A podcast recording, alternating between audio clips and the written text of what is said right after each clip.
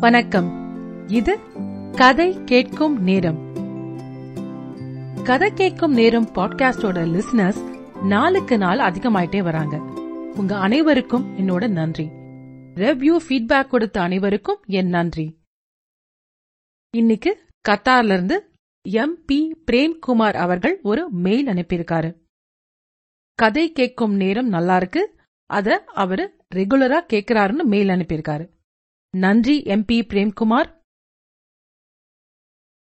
இன்னைக்கு நீங்க கேட்க போற கதை ராராவின் பட்டாம்பூச்சியின் படபடப்பு. பெற்றோர் முக்கியமா அவங்க பிள்ளைகளை நம்பணும். அதை விட முக்கியமான ஒரு விஷயம் இருக்கு. இந்த கதையை கேளுங்க உங்களுக்கு புரியும். பட்டாம்பூச்சியின் படபடப்பு. காலை வேலை ஐந்து நாற்பத்தைந்து மணி. சூர்யா கண் விழித்ததும் மெதுவாக படுக்கையை விட்டு எழுந்தாள். தன் சிறு அசைவும் அவளுடைய கணவனை எழுப்பிவிடக் கூடாது என்பதில் கவனமாக இருந்தாள். அவன் நேற்று நெடுநேரம் இரவு வேலை பார்த்தான் என்பதுதான் அந்த ஸ்லோ மோஷனுக்கு காரணம். மெதுவாக எழுந்து வெளியே இருக்கும் குளியலறைக்கு வந்து தலையை சரி செய்து கொண்டு நேரே தன் குழந்தைகள் படுத்திருக்கும் அறைக்கதவை சற்று திறந்து பார்த்தாள். அவளுடைய பதினாலு வயது மகளும் ஏழு வயது மகனும் ஏசியை ஆன் செய்து போர்வையை போர்த்திக் கொண்டு தூங்கிக் கொண்டிருந்தார்கள். அவளுக்கு சற்று எரிச்சலாக இருந்தது. ஏசியை ஆஃப் செய்ய போனவள் ஏனோ அதை செய்யாமல் இன்னும் கொஞ்ச நேரம் தூங்கட்டும் என்று மனதில் நினைத்துக் கொண்டு வெளியே திரும்பவும் குளியலறைக்கு வந்தாள். பல் துலக்கி முகம் கழுவி உடை மாற்றிக்கொண்டு வாக்கிங் போக தயாரானாள். தன் ஹெட்போன்ஸையும் மொபைலையும் எடுத்துக்கொண்டு மொபைல் கவரில் நூறு ரூபாயை சொருகிக் கொண்டு வாக்கிங் ஷூஸ் போட்டுக்கொண்டு வாசக்கதவை திறந்தபோது பால் பாக்கெட்டுகள் கேட்டில் தொங்கும் பையில் இருந்தது. சற்று சலித்துக்கொண்டு பால் பாக்கெட்டுகளை எடுத்துக்கொண்டு ஷூவை கழற்றிவிட்டு திரும்ப அவற்றை ஃப்ரிட்ஜில் வைப்பதற்கு உள்ளே சென்றாள். ஏழரை மணிக்கு வரவேண்டிய பால் இன்று சீக்கிரம் வந்துவிட்டது. திரும்ப வெளியே வந்து ஒரு பெருமூச்சு விட்டு அருகில் இருந்த பார்க்கை நோக்கி நடக்க ஆரம்பித்தாள். ஹெட்போன்ஸை ஆன் செய்தாள். மொபைலை தன் பேன் பாக்கெட்டுக்குள் போட்டுக்கொண்டாள். இப்போதெல்லாம் வாக்கிங் போகும்போது பாட்காஸ்ட் கேட்பது வாடிக்கையாக கொண்டிருந்தாள். அதுவும் கதை கேட்கும் நேரம் கதைகள் அவள் கேட்பதுண்டு. கதைகள் என்றால் அவளுக்கு ரொம்ப பிடிக்கும். ஒரு கதை கேட்டு முடித்தாள் சூர்யா. அப்போது அதை வாசிக்கும் நபர் ரெவ்யூ ஃபீட்பேக் கேட்பதுண்டு. இந்த நபர் தினமும் கேட்கிறார்களே சரி இன்னைக்கு கொடுக்கலாம் என்று அவள் மொபைலை எடுக்கும் சமயம் யாரோ அவளை கூப்பிடுவது போல் இருந்தது. திரும்பி பார்த்தாள். கவிதா அவளை நோக்கி நடந்து வந்து கொண்டிருந்தாள். கவிதா அவள் தோழி.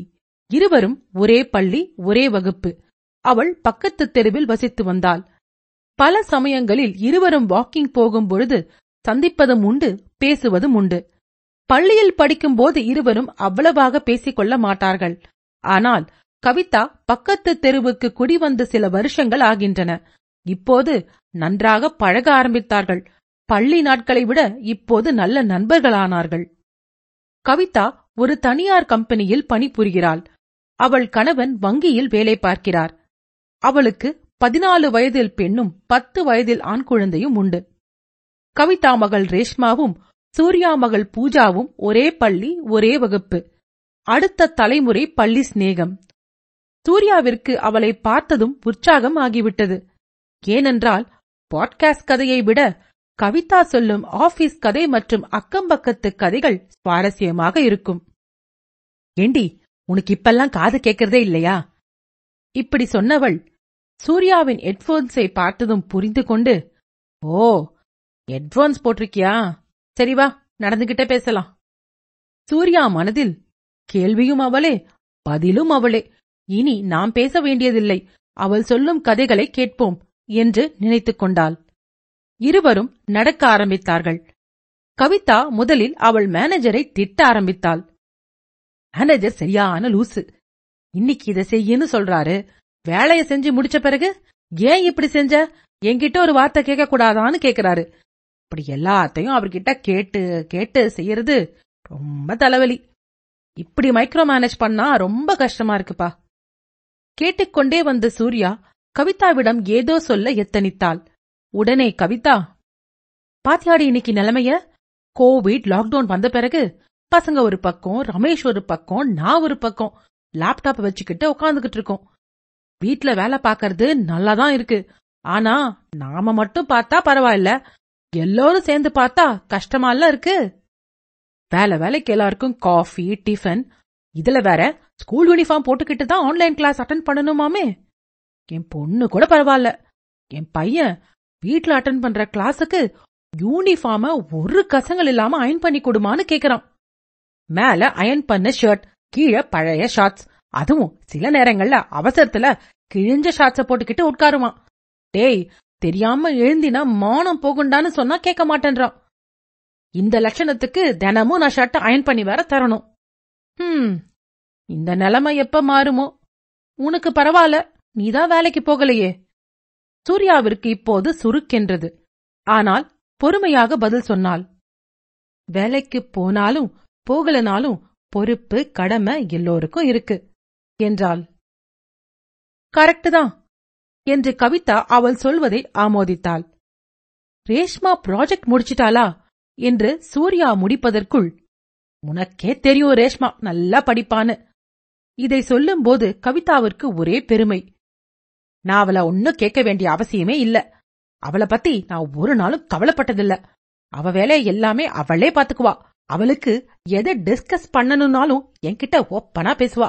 அவளும் நானும் குட் ஃப்ரெண்ட்ஸ் என்று சொன்னாள். சூர்யாவுக்கு கொஞ்சம் பொறாமையாக இருந்தது. அவள் மகள் பூஜாவிடம் அவள் நன்றாக பேசுவாள்.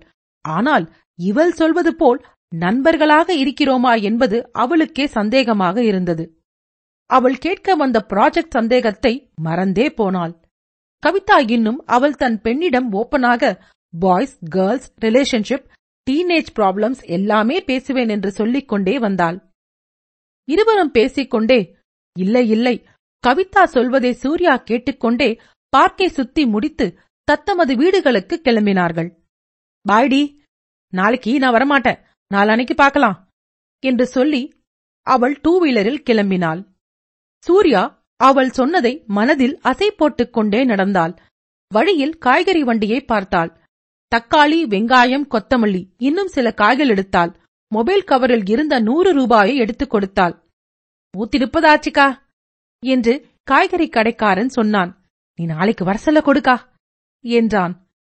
இல்லப்பா நான் அப்புறம் வாங்கிக்கிறேன் என்று சொல்லி அவளுக்கு அன்று தேவையான காய்கள் தேவையான அளவு மட்டும் எடுத்துக்கொண்டாள் விலைவாசி ஏறுவதை நினைத்து தானும் வேலைக்கு போயிருக்கலாம் என்று அவளுக்கு தோன்றியது. அவள் கணவனுக்கு பெண்டமிக் சூழ்நிலையிலும் பிசினஸ் ஒருவாறு நன்றாகத்தான் போய்க் கொண்டிருந்தது. இரண்டு குழந்தைகள் ஸ்கூல் ஃபீஸ் கரண்ட் கேஸ் மல்லிகை சாமான்கள் காய்கறிகள் டியூஷன் இதர செலவுகள் எல்லாம் சமாளிப்பதற்கு தகுந்த வருமானம் வந்து கொண்டுதான் இருந்தது. இருந்தும் அவளுக்கு வேலைக்கு போக வேண்டும் என்றொரு ஏக்கம் என்றைக்குமே இருந்ததுண்டு. ஏக்கம் மட்டுமே இருந்தது. அதற்கான முயற்சி அவள் ஒன்றும் எடுக்கவில்லை. இதுவே நமக்கு சரியா இருக்கு. இன்னும் வேலைக்கு வேற போய் கவிதா மாதிரி மேனேஜர் மைக்ரோ மேனேஜ் பண்றாரு மினி மேனேஜ் பண்றாருன்னு சொல்லி புலம்ப வேண்டாம் என்ற எண்ணமும் உடனே தோன்றியது. வீட்டுக்கு வந்து கேட்டை திறந்து உள்ளே வந்தாள். அவள் மகன் ஆரவ் ஹாலில் டிவி பார்த்து கொண்டிருந்தான். ஏண்டா காலையில டிவியா பூஜா இன்னும் எழுந்திருக்கல? அம்மா இன்னைக்கு லீவு தானே. கொஞ்ச நேரம் பாக்குறேம்மா என்றான் கெஞ்சலாக. பல் தேச்சியா என்று சூர்யா கேட்டதற்கு ஆரவிடமிருந்து வந்த பதில் ம் சரி இரு பால் தரேன் என்று சமையலறைக்கு போக நினைத்தவள் நேரே பூஜாவை எழுப்பப் போனாள். பூஜா எழுந்து மொபைலை பார்த்துக் கொண்டிருப்பதை பார்த்தாள். உடனே காலங்காத்தால மொபைலா? போ போய் பல் தேய்ச்சிட்டு வா என்று அவளிடம் கடிந்து கொண்டு சமையலறைக்கு சென்று இருவருக்கும் கொடுப்பதற்காக பால் காய்ச்சினாள். பின் இருவருக்கும் பால் கொடுத்துவிட்டு அவளும் காப்பி போட்டு குடித்தாள். சூர்யாவிற்கு கவிதா சொன்னதே மனதில் ஓடியது. அவள் பூஜாவிடம் நன்றாக பழகுவாள். ஆனால் அவளுக்கு நல்ல தோழியாக இருக்கிறாளா என்று அவளுக்கு ஒரு புதிய எண்ணம் தோன்றியது. காப்பி குடித்து முடித்து குளித்துவிட்டு வீட்டு வேலைகளை பார்த்துக் கொண்டிருந்தாள்.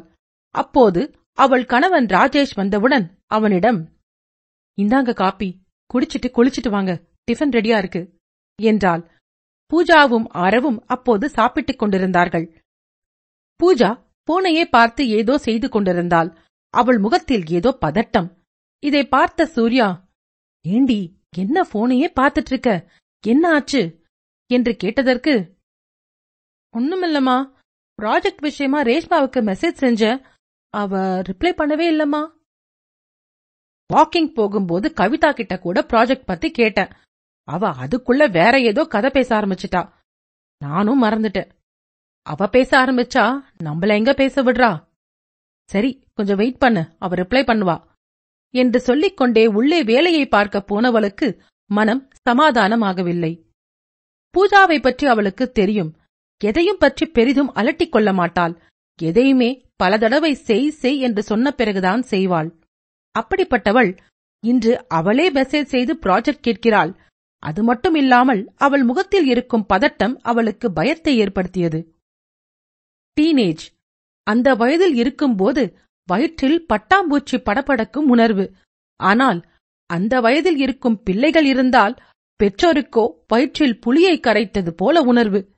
இரண்டுமே உணர்வுகள்தான். ஆனால் வயதை பொறுத்து தாக்கம் வேறுபடும். சூர்யா பூஜாவை தனியே பெட்ரூமுக்கு அழைத்தாள். பூஜா கொஞ்சம் தயங்கி தயங்கி வந்ததை பார்த்ததும் ஏதோ பெரிய பிரச்சனை என்று சூர்யாவிற்கு புரிந்தது. அதனால் அவளுக்கும் பதட்டம் அதிகமானது. தன் பதட்டத்தை மறைத்துக் கொண்டு என்ன ஆச்சு? என்ன பிரச்சனை? சொல்லு என்றாள். ஒண்ணுமில்லம்மா. ஒண்ணுமில்ல. என்று சொல்லும்போதே பூஜாவின் குரல் தழுதழுத்தது. என்ன ஆச்சு? நீ இப்படி பேச மாட்டியே? என்று சூர்யா சொல்லி முடிப்பதற்குள் பூஜா ஓவென்று அழ ஆரம்பித்தாள்.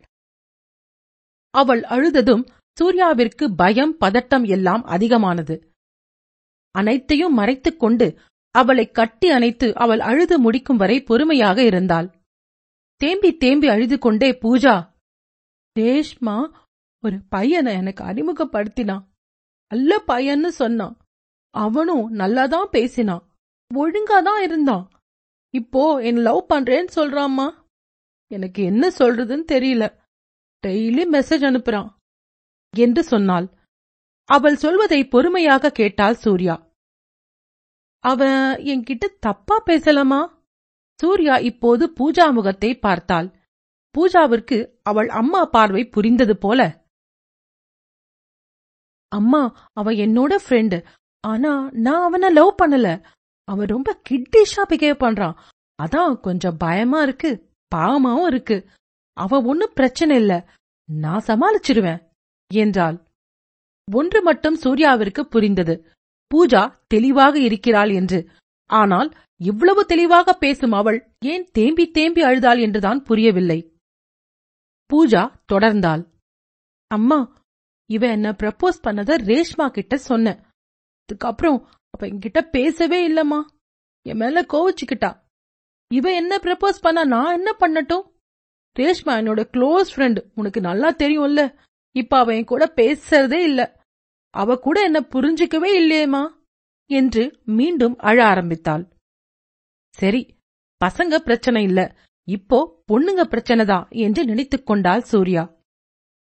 அழாத நான் ரேஷ்மா கிட்டையும் கவிதா கிட்டையும் பேசுறேன். இல்லம்மா ரேஷ்மா அம்மாவுக்கு இது எதுவுமே தெரியாது. ப்ளீஸ்மா ரேஷ்மா கிட்ட மட்டும் பேசுங்க. சரி என்று சொல்லி ரேஷ்மாவிற்கு போன் செய்தாள் சூர்யா. ரேஷ்மா போன் எடுத்ததும் எப்படி இருக்க ரேஷ்மா? நான் தான் சூர்யா பேசுறேன் என்றாள். சொல்லுங்க ஆண்டி. எப்படி இருக்கீங்க? அம்மா வீட்ல இல்ல. போன் வேற வீட்ல வச்சுட்டு போயிட்டாங்க. எல்லோரும் எனக்கு போன் பண்றாங்க. இது வரைக்கும் ரெண்டு கால் வந்துடுச்சு. நீங்க மூணாவது ஆள் என்றாள். இல்ல ரேஷ்மா நான் உன்கிட்ட தான் பேசணும். நீ ஏன் பூஜா கிட்ட பேசுறதே இல்ல? என்றாள் சூர்யா. ரேஷ்மா ஏதோ புரிந்து கொண்டவளைப் போல பூஜா ஏதாவது உங்ககிட்ட சொன்னாலா என்றாள். ம் யாருக்காகவும் நீங்க சண்டை போடாதீங்க. நீங்க ரொம்ப வருஷமா ஃப்ரெண்ட்ஸ் என்று ஐந்து நிமிடம் அட்வைஸ் கொடுத்துவிட்டு அவர்கள் இருவரையும் சமாதானம் படுத்தி பேச வைத்த பிறகு உங்க அம்மா என்று ஏதோ சொல்ல வந்த அவளை ஆண்டி தயவு செஞ்சு அம்மா கிட்ட இதை மட்டும் சொல்லாதீங்க. அவங்களுக்கு நான் பாய்ஸ் கூட பேசுறது தெரியாது. தெரிஞ்சா என்ன அவ்வளவுதான். சூர்யாவிற்கு இப்போது வியப்பாக இருந்தது. ரேஷ்மா தொடர்ந்தாள். மா பாய்ஸ் கேர்ள்ஸ் பத்தியெல்லாம் நல்லா பேசுவாங்க. ஆனா நான் பாய்ஸ் கூட பேசுறது அவங்களுக்கு பிடிக்காது. அப்புறம் ரொம்ப டார்ச்சர் பண்ண ஆரம்பிச்சிருவாங்க. நீங்க எவ்வளவு அண்டர்ஸ்டாண்டிங்கா இருக்கீங்க? எங்க அம்மாவும் இருக்காங்களே. சரியான தலைவலி. இதெல்லாம் உங்களுக்கு புரியாது aunty. Just ignore old stereotypic mindset இதை கேட்டவுடன் வாயடைத்துப் போனாள் சூர்யா. இரண்டு நாள் கழித்து பார்க்கில் ஒரு பையனும் பெண்ணும் பேசுவதை பார்த்த கவிதா இப்பெல்லாம் பையனும் பொண்ணும் பேசுறது சகஜமா போச்சுல்ல? என்ன இருந்தாலும் இதெல்லாம் பார்த்தா கொஞ்சம் படபடப்பாதான் இருக்கு. இந்த காலத்து பசங்கள சொல்லு நம்ம எல்லாம் எப்படி இருந்தோம்? யாரையும் இந்த காலத்துல நம்ப முடியல என்றாள். இந்த காலத்து பசங்க நிறைய பேர் தெளிவாதான் இருக்காங்க. பேரண்ட்ஸ் அவங்கள நம்பணும். அதை விட முக்கியம் பசங்க பேரண்ட்ஸ நம்பணும். பேரண்ட்ஸ் பசங்களுக்கு நம்பிக்கை வர மாதிரி நடந்துக்கணும். இதை சொல்லிவிட்டு கவிதாவை பார்த்து ஒரு மெல்லிய புன்னகை புரிந்தாள் சூர்யா. அதே சமயம் ஒரு பட்டாம்பூச்சி அவர்களை தாண்டி படபடத்து சென்றது. பட்டாம்பூச்சியின் படபடப்பு கேட்டதற்கு நன்றி.